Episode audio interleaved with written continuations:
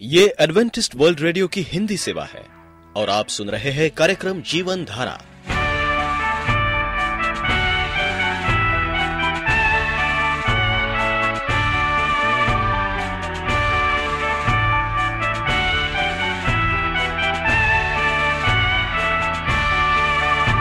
कार्यक्रम जीवन धारा सुनने वालों को मैं स्मिता और मैं अमित। हमारा प्यार भरा नमस्कार। एडवेंटिस्ट वर्ल्ड रेडियो की हिंदी सेवा में हम आपका स्वागत करते हैं। श्रोताओं, आइए, आज प्रसारित होने वाले कार्यक्रमों की जानकारी दे दें। आज होगी पहले स्वास्थ्य चर्चा, इसके बाद एक गीत होगा और फिर कार्यक्रम के अंत में पवित्र बाइबल का संदेश। तो चलिए, स्वास्थ्य चर्चा सुनने से पहले सुनते हैं ये गीत।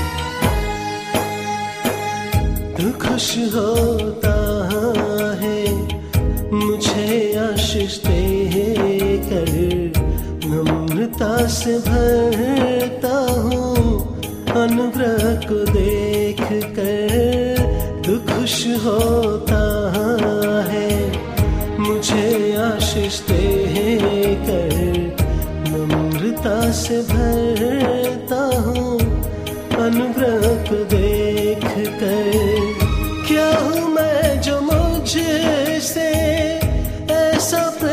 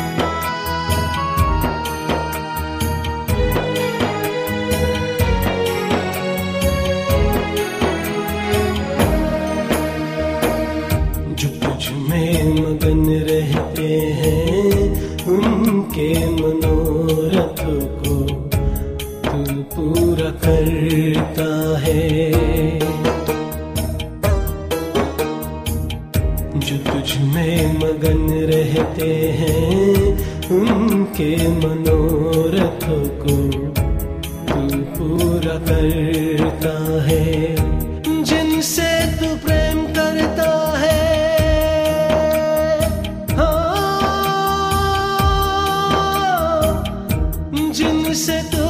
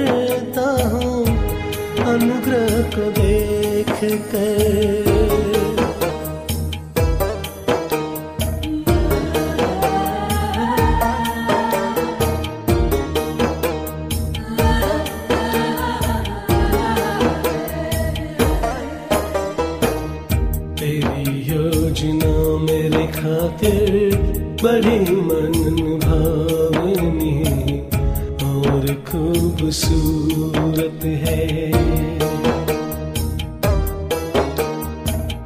तेरी योजना मेरे खातिर बड़ी मन भावनी और खूबसूरत है। उज्जवल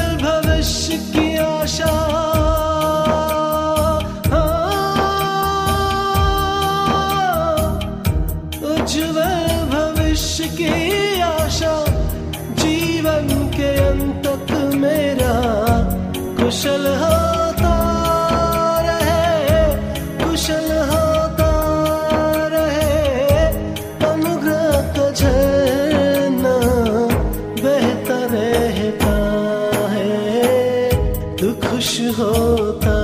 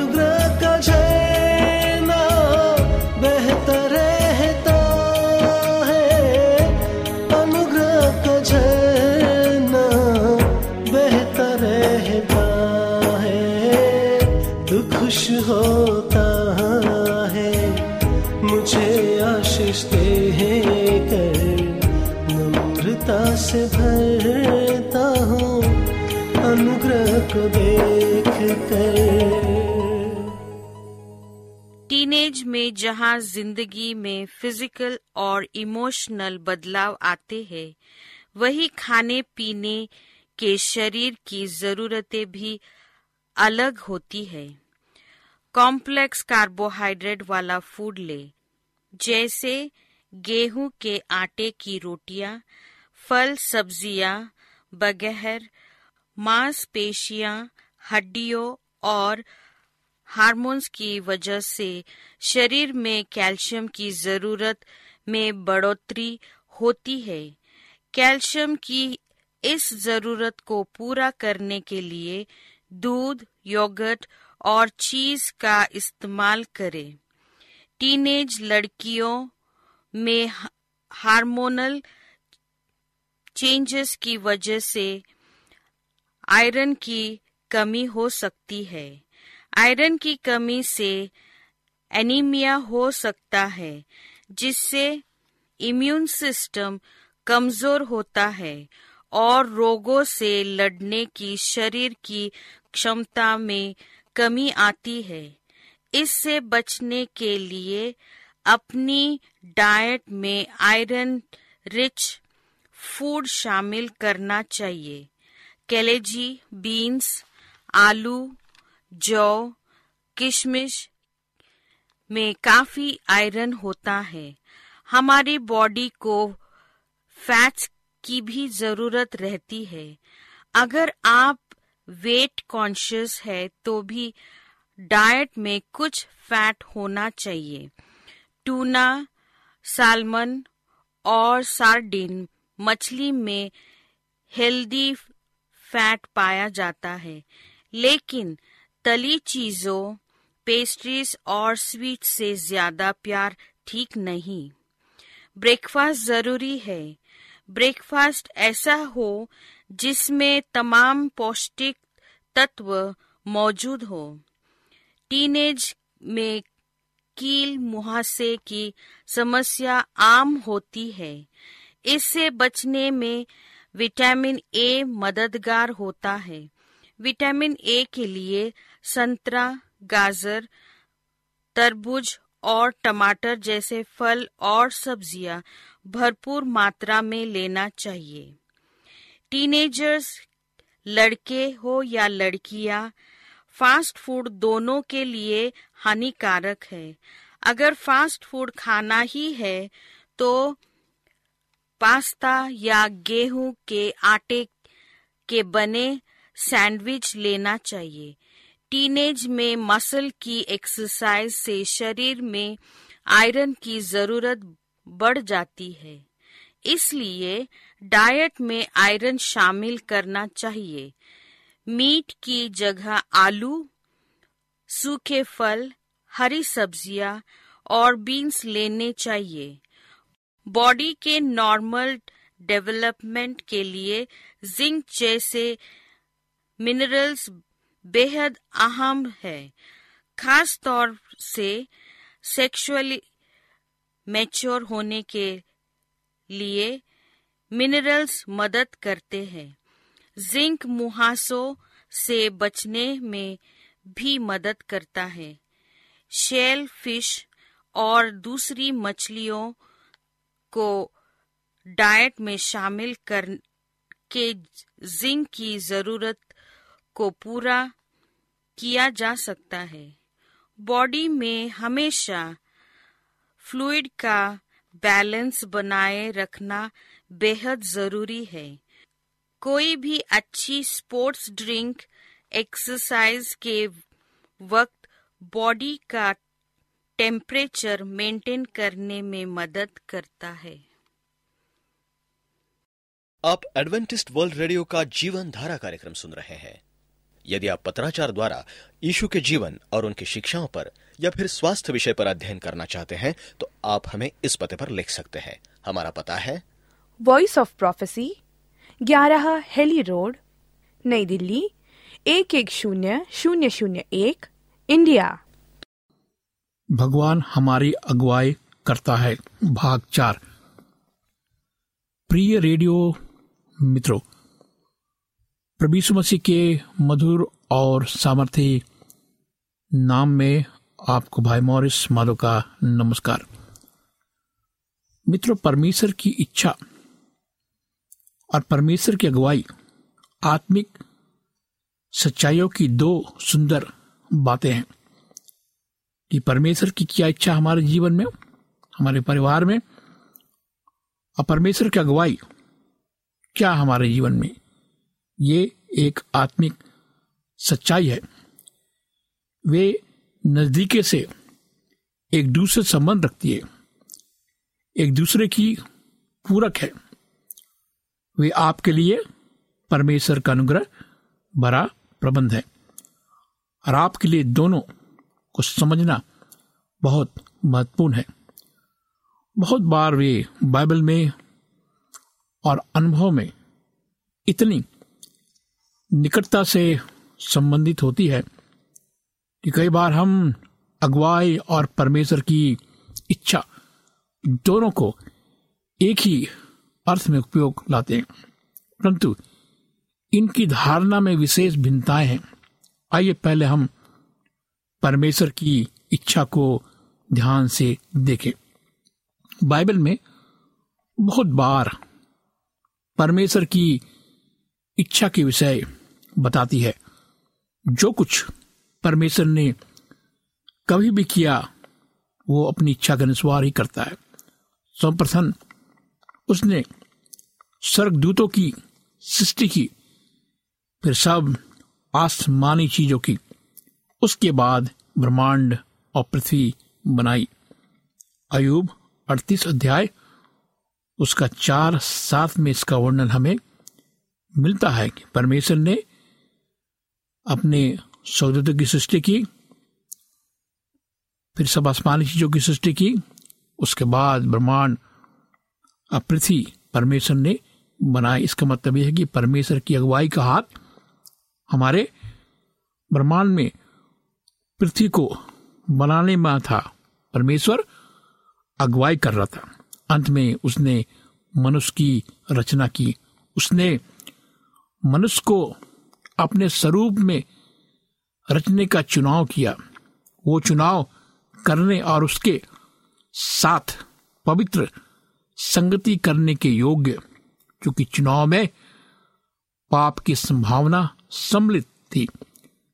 उसके प्रबंध की योजना में मसीह का अवतार लेना और मृत्यु का प्रबंध था। प्रकाशित वाक तेरह आठ।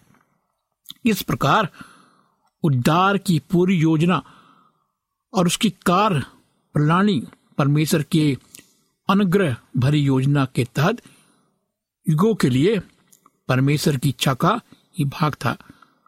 एक अर्थ में, परमेश्वर की इच्छा एक संपूर्ण इच्छा है। इसके कारण हम या तो व्यापक रूप से या किसी खास स्थिति में जो प्रार्थना यीशु ने सिखाई उसे करते हैं। लिखा है तेरी इच्छा पूरी हो, मती छह दस हाँ प्रभु, तेरी इच्छा हमारे जीवन में, आपके जीवन में, सुनने वाले हर एक श्रोताओं के जीवन में आपकी इच्छा पूरी हो। और यही परमेश्वर की अगुवाई है। परमेश्वर हमें इस तरह अगुवाई करता है। दूसरा अर्थ, परमेश्वर की इच्छा में बहुत सी विस्तृत बातें आती है। परमेश्वर सभी बातों का पहला महान कारण है। परंतु उसकी बुद्धि और इच्छा के कारण प्रकृति के नियम और मनुष्य भी दूसरा कारण बन जाते हैं। परमेश्वर के ठहराए कार्य करने के लगातार तरीकों को हम प्रकृति के नियम या विज्ञान के या स्वस्थ के नियम कहते हैं। परंतु याद रखिए, परमेश्वर अपने बनाए नियमों का गुलाम नहीं है। वो अस्थायी रूप से प्रकृति के किसी भी नियम के परे जाकर अपने पवित्र उद्देश्य को पूरा करने के लिए हमेशा कार्य करने में स्वतंत्र है। हम इसे आश्चर्य कर्म कहते हैं, परंतु परमेश्वर के लिए यह सिर्फ़ एक क्या है, कार्य है। वो अपने नियम को न तोड़ता है, न बदलता है, परंतु उस क्षण के लिए इस सर्वश्रेष्ठ रूप से सरपरी बना देता है। परमेश्वर की सर्वश्रेष्ठ इच्छा के दो पहलू हैं। परमेश्वर की इच्छा हमेशा एक स्थायी निर्णय नहीं होता। बाइबल में इसे अक्सर परमेश्वर की योजना, इच्छा उद्देश्य के रूप में, उपयोग में लाया जाता है। नए नियम में, ग्रीक का जो शब्द, परमेश्वर की इच्छा के लिए उपयोग में लाया गया है, वह है थिलीमा। परमेश्वर जो चाहता है, या भावनात्मक इच्छा रखता है, उसके लिए इसका प्रयोग हुआ है।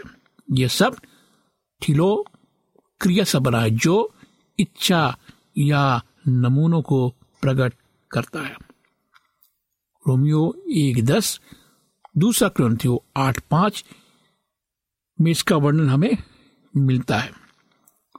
इसका मतलब है भावना तक इच्छा रखना। यत्न, इसका मतलब परमेश्वर जो चाहता है। जिस प्रकार आप अपने माता पिता के साथ रहते घर में और आप अपने माता पिता की इच्छाओं को जानते हैं। कि वो घर में क्या बातें करते हैं आपके लिए, वो क्या चाहते हैं आपके लिए, आप समझदार हैं, आप समझ सकते हैं कि आपके माता पिता क्या चाहते हैं आपकी। इसी प्रकार जब हम परमेश्वर के वज़न को पढ़ते हैं, तब जानने लगते हैं कि परमेश्वर जो है हमसे क्या कहना चाहता है। परमेश्वर के साथ हमारा भावनात्मक लगाव उस वक्त होता है जब हम परमेश्वर के वचन को पढ़ते हैं और प्रार्थना करते हैं। परमेश्वर की इच्छा है कि सभी मनुष्य क्या करे? पश्चाताप करे। दूसरा पत्र तीन नौ यहाँ लिखा है कि हर एक मनुष्य जो इस पृथ्वी पर है, वो क्या करे? पश्चाताप करे। परमेश्वर के पास आए और अपने गुनाहों का माफ़ी मांगे कि, हे परमेश्वर, तू हमारे गुनाह को क्या कर? माफ़ कर, क्योंकि हम क्या है? पापी मनुष्य हमने तेरे विरुद्ध क्या किया है? पाप किया है। और चाहो उद्धार पाए। पहला तिमोथियो दो चार में लिखा है कि परमेश्वर हमारा हमारे गुनाहों को माफ़ करता है, परंतु सब ऐसा नहीं करते। सब ऐसा नहीं करते। कुछ लोग अपने गुनाहों को माफ़ी के लिए शर्म शर्म करते वो लोग। शर्माते हैं कि मैं किस प्रकार माफ़ी मांगू। लेकिन माफ़ी मांगने से आप छोटे नहीं होंगे, बल्कि आपका कद ऊँचा होगा। उसकी इच्छा का उल्लंघन हो सकता है, परंतु उसका परम उद्देश्य विफल नहीं किया जा सकता, क्योंकि वो अपनी सृष्टि की अनागाकारिता को इस तरह से रद्द करता है कि वो उसके दोष के लिए उपयोगी बन जाता है। प्रभु की इच्छा समझने के लिए हम क्या है? जिम्मेदार हैं। प्रभु की इच्छा को समझने के लिए हम क्या है? जिम्मेदार है फीसियो सत्रह। ऐसा नहीं करना क्या है? मूर्खता है। और समान बुद्धि की कमी या आकरण होना। पौलुस ने नए विश्वासियों की लगातार प्रार्थना की कि वे परमेश्वर की इच्छा को ज्ञान से भर जाए। कुलूसियो एक नौ। यह लिखा है, पौलुस परमेश्वर का दास था, जब उसकी मुलाकात नए विश्वासी से हुई, जिसके लिए वो लगातार क्या करता था? प्रार्थना करता था कि वे परमेश्वर की इच्छा को क्या करो, जाने और परमेश्वर की इच्छा के ज्ञान से क्या करे? भर जाए। और परमेश्वर की इच्छा जो है वो हमारी इच्छा ना हो। उद्धार अर्थ, उद्धार के प्रति परमेश्वर की सलाह नहीं है। न सलाह जो मसीह ने हमें जताई है, परंतु हमारे जीवन के चरित्र के लिए उसकी इच्छा, ताकि हम उसके योग चाल चल सके। हम उसके बताए हुए रास्ते पे चले कि परमेश्वर हमसे क्या चाहता है और क्या नहीं चाहता। और हम चाहते कि परमेश्वर हम सबको आशीष दे, हमारे जीवन को बचा कर रखे, हमारे जीवन की हर एक प्रकार के दुख तकलीफ़ में परमेश्वर हमारे साथ हो। हम सबकी परेशानियों को परमेश्वर दूर करे, परमेश्वर हम सबको बड़ी आशीष दे, और परमेश्वर चाहता कि हम उसके करीब आए और उसके करीब आकर हम परमेश्वर की इच्छा को जाने। आइए हम परमेश्वर की इच्छा को दो तरह से देखें। परमेश्वर के अनुमोदन की इच्छा। इसमें वो सब आता है जो परमेश्वर अपनी योजना, पसंद और संकल्प से करते हैं। वो ऐसा करता है क्योंकि वो उसकी इच्छा है। वो इसका जिम्मेवार कारण है। वो हमेशा सबसे अच्छा और बुद्धिपाणी होता है। परमेश्वर जो कुछ भी करता है, चाहे रचना हो संरक्षण हो, उसमें छुटकारा भी शामिल है। क्योंकि जब हम परमेश्वर के वचन पर चलते हैं तो हमें क्या मिलता है? छुटकारा मिलता है। ये उद्धार के कार सारे विश्व में जो पवित्र, धर्मी, न्याय, नैतिक और अनिवार्य इच्छा है, उसमें शामिल है। परमेश्वर के अनुमोदन की इच्छा बाइबल में प्रकट की गई है। हम देखते हैं कि परमेश्वर जी हमारे जीवन को बनाना चाहता है। वो चाहता है कि हम परमेश्वर के साथ आगे बढ़े। वो चाहता है कि हम परमेश्वर की शिक्षाओं को पकड़े रहें और उद्धार पाए। परमेश्वर पवित्र है, वो हमें झुकने नहीं देगा, वो हमें मरने नहीं देगा। आइए हम परमेश्वर को पुकारें अपने जीवन में और ये जाने कि परमेश्वर हमारे जीवन में क्या करना चाहता है। परमेश्वर हमारे जीवन को आशीष दे। आइए हम अपने पापों से आज इस कार्यक्रम के माध्यम से पछताप करें कि परमेश्वर। मैं आज पछताप करता हूँ कि हमने जो गुनाह किए हैं और मैं तेरे पास आता हूँ अपने सारे गुनाहों को लेकर कि परमेश्वर हमारे गुनाहों को माफ़ करेगा। आइए हम अपने आँखों को बंद करेंगे। परमेश्वर को याद करेंगे। परमेश्वर से प्रार्थना करेंगे प्रभु, आज हमारे जीवन को बदल दे। आज हम अपने जीवन को तेरे हाथ में समर्पित करते, खुदावन। हमारे साथ हो। हमारे हाथों से कोई गुनाह ना हो, खुदावन। हमारे साथ खुदावन अपने जीवन को बदलने के मौका दे। हमारे पापों को माफ़ कर खुदावन। इस प्रार्थना को हम तेरे पास लाते हैं। इस बिनती खुदावन हम तेरे पास लाते हैं। और हम तेरे पास लौटना चाहते हैं। हम शारीरिक मौत मरना नहीं चाहते खुदावन। जब तक हम अपने आप को ना बदले, जब तक हमारा जीवन नया ना हो, क्योंकि हम पाप में नाश में जाते हैं। शैतान हमें मारना चाहता है। हम मृत्यु के अंधकार में परमेश्वर। हम आज अपने जीवन को तेरे हाथ पर सौंपते हैं और इस प्रार्थना को प्रभु यीशु मसीह के नाम से मांगते हैं। आमीन। मित्रों, अगर आप चाहते हैं कि मैं आपके लिए प्रार्थना करूँ, अगर आप बीमार हैं, उदास हैं, गमों में डूबे हुए हैं, आप चाहते हैं कि परमेश्वर का दास आपके लिए प्रार्थना करे, आइए हम विनती करें और प्रार्थना करें। परमेश्वर को पुकारे, आप मुझे ईमेल करें, पत्र लिखें और फ़ोन करें। मैं फ़ोन के माध्यम से भी आपके लिए प्रार्थना करूँ मैं उन भाई बहनों का धन्यवाद देना चाहता हूँ, जिन्होंने मुझे फ़ोन किया। परमेश्वर ने उन्हें आशीष और चंगाई दी है। मेरा नंबर लिखे। मेरा नंबर है नौ छ आठ नौ दो तीन एक सात शून्य दो। नौ छ आठ नौ दो तीन एक सात शून्य दो। इस कार्यक्रम को सुनने के लिए आपका धन्यवाद। परमेश्वर आपको आशीष दे।